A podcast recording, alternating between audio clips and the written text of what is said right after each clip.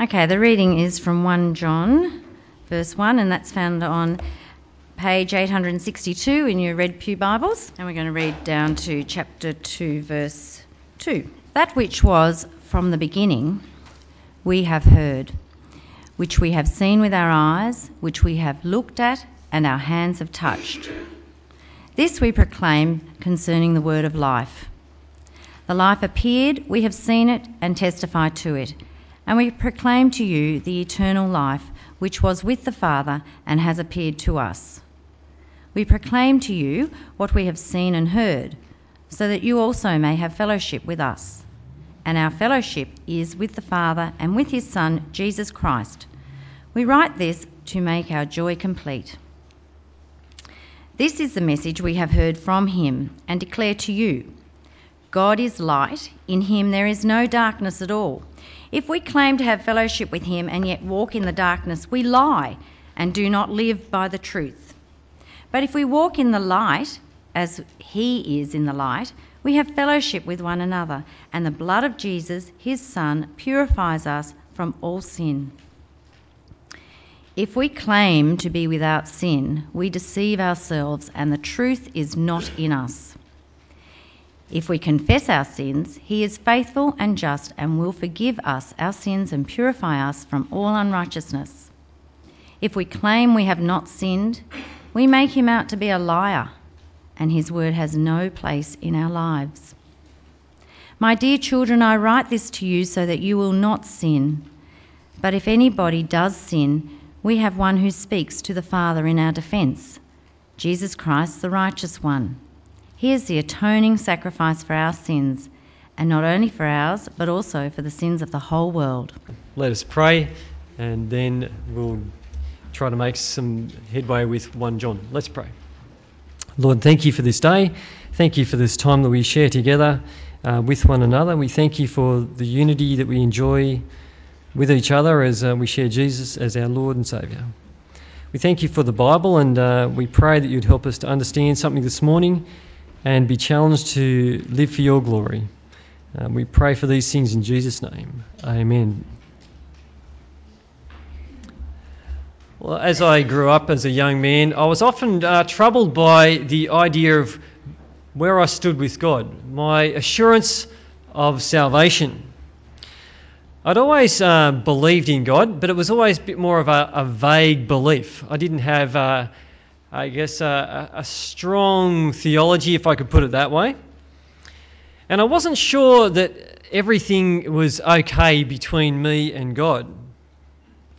Uh, for those of you who know me, uh, this might come as a bit of a surprise to you, but actually, I was far from perfect. Uh, and I was one, this might also surprise you, I was one to test the boundaries at different times. And at times I found myself on the wrong side of the boundaries, and on occasion on the wrong side of my dad's hand as well. Um, as I thought about life with God, I always had an uncertain feeling. It was a bit uneasy for me. It made me anxious as I thought about my future with God. I wasn't sure where I'd go when I died. And I was wondering whether instead of my eternally, eternal destiny being uh, with God forever, uh, I'd be in another place that the Bible speaks about, a place called hell. That name, the word hell, comes from uh, a place outside the city of Jerusalem in the valley of Hinnom, where all the filth and the dead animals were taken, cast out, and burned. And that kind of destiny uh, didn't appeal to me, it didn't thrill me, it frightened me. And I thought I'd like to know whether I am right with God or not. I wanted to be assured of my salvation. Well, God, in His kindness, um, took me and through a series of events, I found myself going to a youth group and we started to read the Bible. It was a good time, and we came across this book, 1 John. And it's a letter that's written to uh, people like you and like me, people who are Christians who want to have an assurance of their faith, who want to be encouraged as Christians that they're on the right track. And we see that even reflected even at the very end of the book, we see John talks about his purpose in writing. If you're following on there in the Bible, we're up to chapter 5, verse 13. And this is what John states. He says, I write these things, chapter 5, verse 13. I write these things to you who believe in the name of the Son of God, so that you may know that you have eternal life. Well, that was a, a comfort to me, and it challenged me to get to know Jesus better so that I could continue to enjoy that assurance of salvation that comes with believing in Him. Now, today we start a new series in this letter of 1 John. But what kind of book is it? Well, John writes under the inspiration of the Holy Spirit, and he writes for us a special kind of letter. It doesn't exactly bear his name at the start, but the early church attributed to John, and they've included it in the canon of Scripture as something that's authority. It's not addressed to one specific church, you might have noticed. It seems that John has probably in mind several churches because this letter contains a number of warnings that were probably relevant for a, a group of churches that were dealing with particular issues. One of the issues was that uh, some people had succeed, seceded from the church. They'd actually gone out from the church. And we see that in chapter 2, verse 19, if you're following along. It says, in 2 verse 19, they went out from us, but they didn't really belong to us. For if they had belonged to us, they would have remained with us, but their going showed that none of them belonged to us. And those who left the church were, were problem people. They denied certain important truths about Jesus, certain essential truths. Uh, we can see some of that in chapter 4, verses 1 to 3.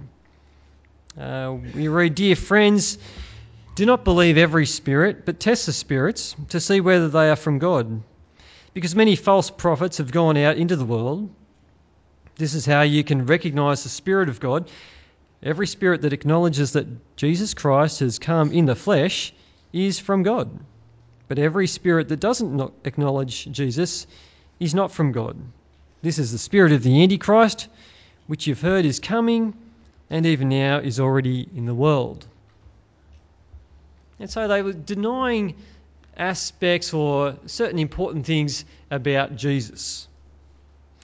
Furthermore, they also behaved in a way that was out of step with the will of God, and that marked them out as people who were uh, rebellious and furthermore, they were people who seemed to be ready to be like a virus infiltrating an organism. They were looking to be missionaries, perhaps towards some of the other churches, uh, and bring their dodgy ideas to bear on other churches as well. They wanted to unsettle the Christians, and so John's trying to counter some of what they want to be doing uh, by strengthening and building the Christians up. And so this letter appears to be uh, ready to be read in several churches, not just one, that the believers might be assured of what, what they've started with is actually the right thing and to continue in that. Well, if you've read 1 John in recent times, uh, you'll know that it's written in quite a different way to some of the other letters in the Bible or some of the other books in the Bible. The kind of flowing argument that we might get used to uh, from reading Paul's letters is not quite what we get in 1 John. One of the features of this book and the, the rhetoric, if you like, or the style that it's written, is that themes are raised and then they're amplified, they're revisited, and it's kind of like a spiraling of those themes that keep cropping up throughout the book. Uh, so he'll, he'll take a theme, and just as you could hear a, a, bit of music when Peter plays the guitar down the front and pulls the string, you could hear it, but when we plug him into the amplifier, we can all enjoy that, that great music t- together. That's the idea that something gets amplified, and that's what happens in this book. A theme's raised, but then John seems to compound it and reinforce it. It's not written in quite the same way that uh, students are taught to write essays at school or university. Uh, if you read it at one sitting, you'll, you'll understand exactly what I mean there. Uh, but certainly there are deep truths which are built on and reinforced as a way to encourage and assure God's people. Well, what was the context in which this book was written? Well, to start with, unfortunately, there were people who seemed to want to mix together uh, some of what the, the Bible taught, their Christianity, with certain philosophical ideas, some weird ideas.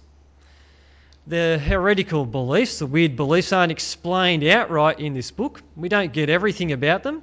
In fact, uh, people talk about you need to have some uh, mirror reading where you, you take sort of just one side of the story uh, and it's like holding up a mirror and trying to read something and, and, and compare it with what, what was actually happening in history. We don't have a lot of a record. But we can capture something of the error of the ways of the heretics and the issues that, that are in hand from this letter. One of their issues was bound up with their worldview about matter and the body. They thought of physical matter as being problematic. They thought of uh, bodies as perhaps being evil or substandard. They didn't like this idea of material things. And consequently, some people seem to have a problem with Jesus coming into the world in a physical body, that he was the God man in the flesh. And so the seeds of, uh, of this heresy we start to read about in 1 John seemed to gain currency in the first century and become formed as a, I guess, a heresy known as Gnosticism, where people would say you need to have a particular kind of knowledge, to get hold of a bit of knowledge, so that you, your soul can escape that evil body of yours that's, that the soul's trapped in. Well, John doesn't want his Christian brothers and sisters to be led astray, and God doesn't want us to be led astray either. He wants us to assure us that we're in the truth and that we're building on the right foundation of the gospel of Jesus Christ, which has been proclaimed from the beginning. And so at the start of this letter, John actually brings to mind his authority to speak because he's one who's been an eyewitness. And so we start to grapple with John's faithful testimony concerning Jesus, the word of life. Let's pick it up in chapter 1, verse 4, if you're reading along. That which was from the beginning, which we've heard, which we've seen with our eyes, which we have looked at and our hands have touched, this we proclaim concerning the word of life. Well, from the very start of the book, we can hear echoes from John's Gospel. Do you remember how John's Gospel starts? In the beginning was the Word. Well, 1 John starts slightly different from that. We read here about that which was from the beginning. And that which was from the beginning is still a reference to Jesus. It's a reference to the word of life, of Jesus who came into the world and was in the world. The focus uh, in 1 John here is not so much on the idea that Jesus was with the Father from all eternity, although he does come to that a little later. The emphasis and the, the thrust here in 1 John at the very beginning is that the word of life, Jesus, has been encountered. John has seen him. He's been heard and he's been touched. And so John's implying that he himself and the other apostles have got this uh, experience of Jesus that's an, it's an eyewitness account. It's a first hand experience of seeing Jesus and being with him. In verse 2, we read, The life appeared, and we have seen it and testify to it, and we proclaim to you the eternal life, which was with the Father and has appeared to us. Now, when he's saying we proclaim to you the eternal life, he's not talking about the eternal life that we're looking forward to because we've got our trust in Jesus. He's saying uh, we proclaim to you the eternal life. He is Jesus was with God forever. He was with the Father and he's now appeared to us. He's saying we're talking about not just the message of Jesus, the apostles are talking about the reality of Jesus because it's in the face of some people who deny that Jesus came in the flesh. In verse 3, he amplifies this again. We proclaim to you what we've seen and heard. And this message centers on Jesus. And we're now given a reason why he's proclaiming it. Verse 3 says, So that you also may have fellowship with us. And our fellowship is with the Father and with his Son, Jesus Christ. This word fellowship's an interesting one. It's a, it's a word we often associate with, Christians getting together and having a, a nice cup of tea or a percolated coffee after the service and enjoying some scones or a bit of cake or some uh, light wafer biscuits. That idea of Christians getting together and enjoying some friendship. And fellowship does include that, but the word koinonia in the Greek is actually loaded with a bit more meaning. It's used in situations where people actually buy into a project together. They become partners in an enterprise and they stand to, I guess, do well together with it or even lose from it. They're actually uh, got a fair bit of involvement or investment in each other in a particular project.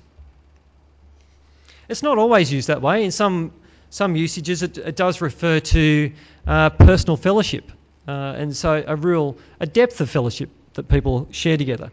Not like the old train station experience of fellowship where you don't know anybody and you can't talk to anybody and there is no depth. Like those people at the toll booth that you used to put your money through. You can't you can't have a deep relationship with those kinds of people. You only get a hello and that's it. Well, he's not talking about that kind of thing. He's saying uh, there is a fellowship here that's a it's a deep thing. And he's saying that if the Christians remain receiving the apostolic witness, uh, then they stand in fellowship with the apostles, the church, and they stand in fellowship with God. But if they secede, if they walk out along with those who've already gone out, well, those people don't have fellowship with God. They've partnered with the wrong kind of people if they go out. And they're not partnering with the church or with God anymore.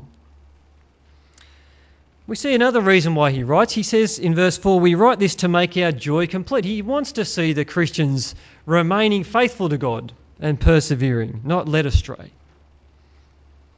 Well, in application, to start with, from the very start of the letter, we're seeing that these are trustworthy foundations. The Apostle John was an eyewitness along with the other apostles they're proclaiming not simply a message about Jesus and his salvation, they're proclaiming the reality of Jesus who was there. And readers like us from the 21st century can take comfort in this. When people want to heap scorn on Christians, saying, Yes, I believe, um, we're like those who believe in the Easter Bunny, is what they want to say. They want to ridicule us and wind us up. We can say, No, our faith is actually based on eyewitness accounts. Apostles were there, they ate with Jesus, they watched him cry, they watched him sleep. They were there, they saw it, and these reliable men have written these things down so that our faith isn't a leap in the dark, it's rested on good foundations. Well, if we are those who are Christians and enjoy uh, life with God through trusting in Jesus, we've got to be different to the people that went out from the church. And the challenge for us is to be those who walk in the light. I'll pick it up again on verse 5 if you're reading along. This is the message we have heard from him and declare to you God is light, in him there is no darkness at all. If we claim to have fellowship with him, yet walk in the darkness, we lie and do not live by the truth. But if we walk in the light, as he is in the light, we have fellowship with one another, and the blood of Jesus, his Son, purifies us from all sin. The message that God is light is a message about the character of God. From the context, we can see that it's saying God is good. And the amplif- amplification comment that in him there is no darkness at all reminds that God is not evil. Those who went out from the church claimed that they had fellowship with God, But John makes it clear that by their actions they showed that they were walking in darkness. They weren't living godly lives. And so, because they walked in darkness, they were wicked. They showed where they really stood in relation to God. And they were out of fellowship with God. He's concerned that his readers, us included, on the other hand, are people who actually walk in the light. Uh, it's not explained precisely here what that will mean, but we know from John's Gospel uh, in chapter 3, verse 21, these things those who do what is true come into the light, so that it may be seen, clearly seen that their deeds have been done in God. Those who've been changed by God uh, know that it's been God's work in their life to turn them around and they're committed in their heart of hearts to wanting to live a godly life. The consequences of walking in the light are severalfold. Firstly, it's genuine Christian fellowship. If people actually uh, want to continue in the light, living God's way, they will enjoy genuine Christian fellowship. And secondly, they will stand as people who have been purified from the blood of Jesus. And so this passage is a good challenge for us. At this point in the sermon, it's actually a good thing for us to give some consideration to our lives. To think carefully about whether we're walking in the light at the moment. Or are we kidding ourselves? Would, be, would we be um, receiving that harsh criticism of those who know us as being ones who are called hypocrites? Are you and I content to be people who uh, live in sin or indulge in sin? Are we the ones who maybe say we walk in the light but actually prefer to enjoy walking in the darkness? Well, it's good for us to think about these things for a time, isn't it? It's good to ask ourselves whether we're fair income about uh, growing in holiness, whether that's even an issue in our lives where we're whether we're actually keen to grow in godliness. God's word encourages us to live a different kind of life, to struggle against sin and to confess it. It's not a recipe or a means to try to earn our salvation by good works. We're not interested in that kind of legalism. Verse 7 tells us that we're, uh, the blood of Jesus, his son, purifies us from all sin. We're not interested in legalism. But we are God's family. In so much as we trust in Jesus, we become, as John later says, the children of God. And so we should be people who ask God to help us to, to take Him seriously, to take walking in the light seriously. And a good application at this point would be to think about somebody that you can talk to about your journey, somebody that you can talk to about how you're traveling with your holiness, with your sin. There's somebody that I talk to uh, from time to time about how I'm going, and it provides a degree of accountability for me to shape up, especially having a TV in my bedroom. That's a bit of a tricky spot to have a TV. It helps me to be honest and say, yeah, I've got to make sure I don't watch the things that I shouldn't be seeing after a certain time at night or whatever. The soccer's pretty safe though. But let me encourage you find somebody that you could talk to about uh, being accountable to. If you're serious about wanting to grow in holiness, that's a, it's not a bad application of this passage. If we're going to walk in the light, we might as well wrestle with someone about areas that we can change in and grow in. Well, John reminds us in the next section about the reality of our sin and his the Lord's remedy for it. In verse 8, he says, If we claim to be without sin, we deceive ourselves and the truth is not in us. Verse 9, If we confess our sins, he's faithful and just and will forgive us our sins and purify us from all unrighteousness. If we claim we have not sinned, we make him out to be a liar and his word has no place in our lives. Those who went out from the church, who seceded, they had another claim, and that was that they were without sin. But John reminds us that this is a fantasy land, it's a self deception, and that the way to deal with sin is not to deny it, but to face it and confess it and to forsake it, to turn from it. We can't play it down or excuse it. He reminds us that if we confess our sins to God, we can and we do enjoy God's forgiveness. These people might have had the idea that they could be uh, achieve some sinless perfectionism, and it's not true. There's a good story from Charles Haddon Spurgeon, who was a famous Christian in the past, who went to a conference with some people who were excited about the holiness movement. They thought they might even become get to a stage where they could be without sin. And one particular character there was talking about his own holiness and boasting about how he could even get to that point or professed that he was. And at the end of the time at the conference in the meal room, Spurgeon took a jug of milk, apparently, and he upended it on this particular guy. And this man screamed at Spurgeon, You idiot! Why would you do this to me? To which Spurgeon replied, Oh, I was simply testing your theology, good sir. And so, what we're being reminded of once again is this guy is losing self control because he's got a sinful nature. And it's a fantasy land to think that we're going to be without sin. God calls us to be people who are good at confessing our sin, but not to rationalize it, excuse it, or deny it. Well, John continues by drawing our attention to the work of, work of Christ, who is the means of our standing before God. In 2 verse 1, he says, My dear children, I write this to you so that you will not sin. But if anybody does sin, we have one who speaks to the Father in our defense, Jesus Christ, the righteous one. He is the atoning sacrifice for our sins, and not only for ours, but also for the sins of the whole world.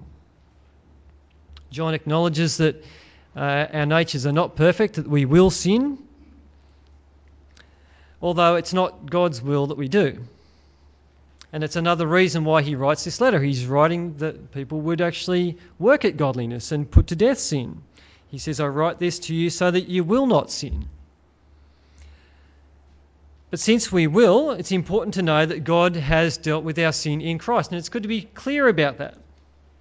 And so Jesus is pictured for us in a kind of legal position. He's pictured as an advocate for us in a courtroom situation. It's not the kind of courtroom situation that we're used to today where you, pay somebody to do the job for you. Hopefully, you pay a lot of money to get the best representation. He's talking about somebody who's in a court situation as a friend, someone who's a patron. And he speaks up in favour of the accused. Well, when we're accused in the presence of God because we sin, Jesus is our advocate. But he's more than that. We're told that he's the atoning sacrifice for our sins. He's the propitiation. It's not a word that we use a lot, is it? When someone's propitious towards us, it means they're favourable towards us. And Jesus is the one who appeases God's wrath against our sin. He's the one who washes away our sin. He's the one who makes God propitious towards us. The word in Greek is, is to do with hilasmos. Um, it's, it's got actually roots with that word, you know, when someone says something's hilarious, and they think it's funny. It's kind of, when, when things are funny, people are kind of feeling good. And, well, it's kind of lost that sort of funny root, and it's, it's sticking with the idea of feeling good towards someone anyway. The joke is about when somebody crashes into your car and they to kind of uh, make things right, they hold out a hilasmos for you. In actual fact, they might be holding out a checkbook, and that's a whole lot better, isn't it? Because they know that they can pay for the damage, and that's going to make you favourable towards them. It does the trick. Well, Jesus pays for our sin, He makes God favourable towards us. And it's a mysterious thing, too, isn't it? That God takes upon the sin of the world in the person of his son Jesus and deals with our sin. Well, this is a wonderful thing for those who receive it, and we're told that Jesus' death is, um, would be effective for everybody if they believed it in the whole world. We're told he's the atoning sacrifice for our sins, not only for ours, but also for the sins of the whole world. Well, at the beginning of this sermon, I mentioned that I had anxieties at a certain stage in life about my assurance of being right with God. But not a bad question to think about is your situation. Where do you stand? Nobody lives forever, and you're going to meet God one day. And when you stand before God, are you going to be sure that all is well? What would you say if God said, Why should I let you into heaven? What sort of answer could you give? Well, today's passage should give us some comfort. It reminds us that Jesus is our advocate. He's there as our friend. He's the one who uh, speaks for us on our behalf. He's the one who's our atoning sacrifice. And John's written these things down for us that we who believe in the name of the Son of God may know that we've got eternal life. So may God help us to be sure about where we stand and to be people who continue uh, relying on Jesus, who is our propitiation, and enjoy having that great assurance that we're right with God through the work of Christ on our behalf. Let us continue to be uh, faithful to God this week. Let us be people who continue to work at walking in the light because we're, we're part of God's family.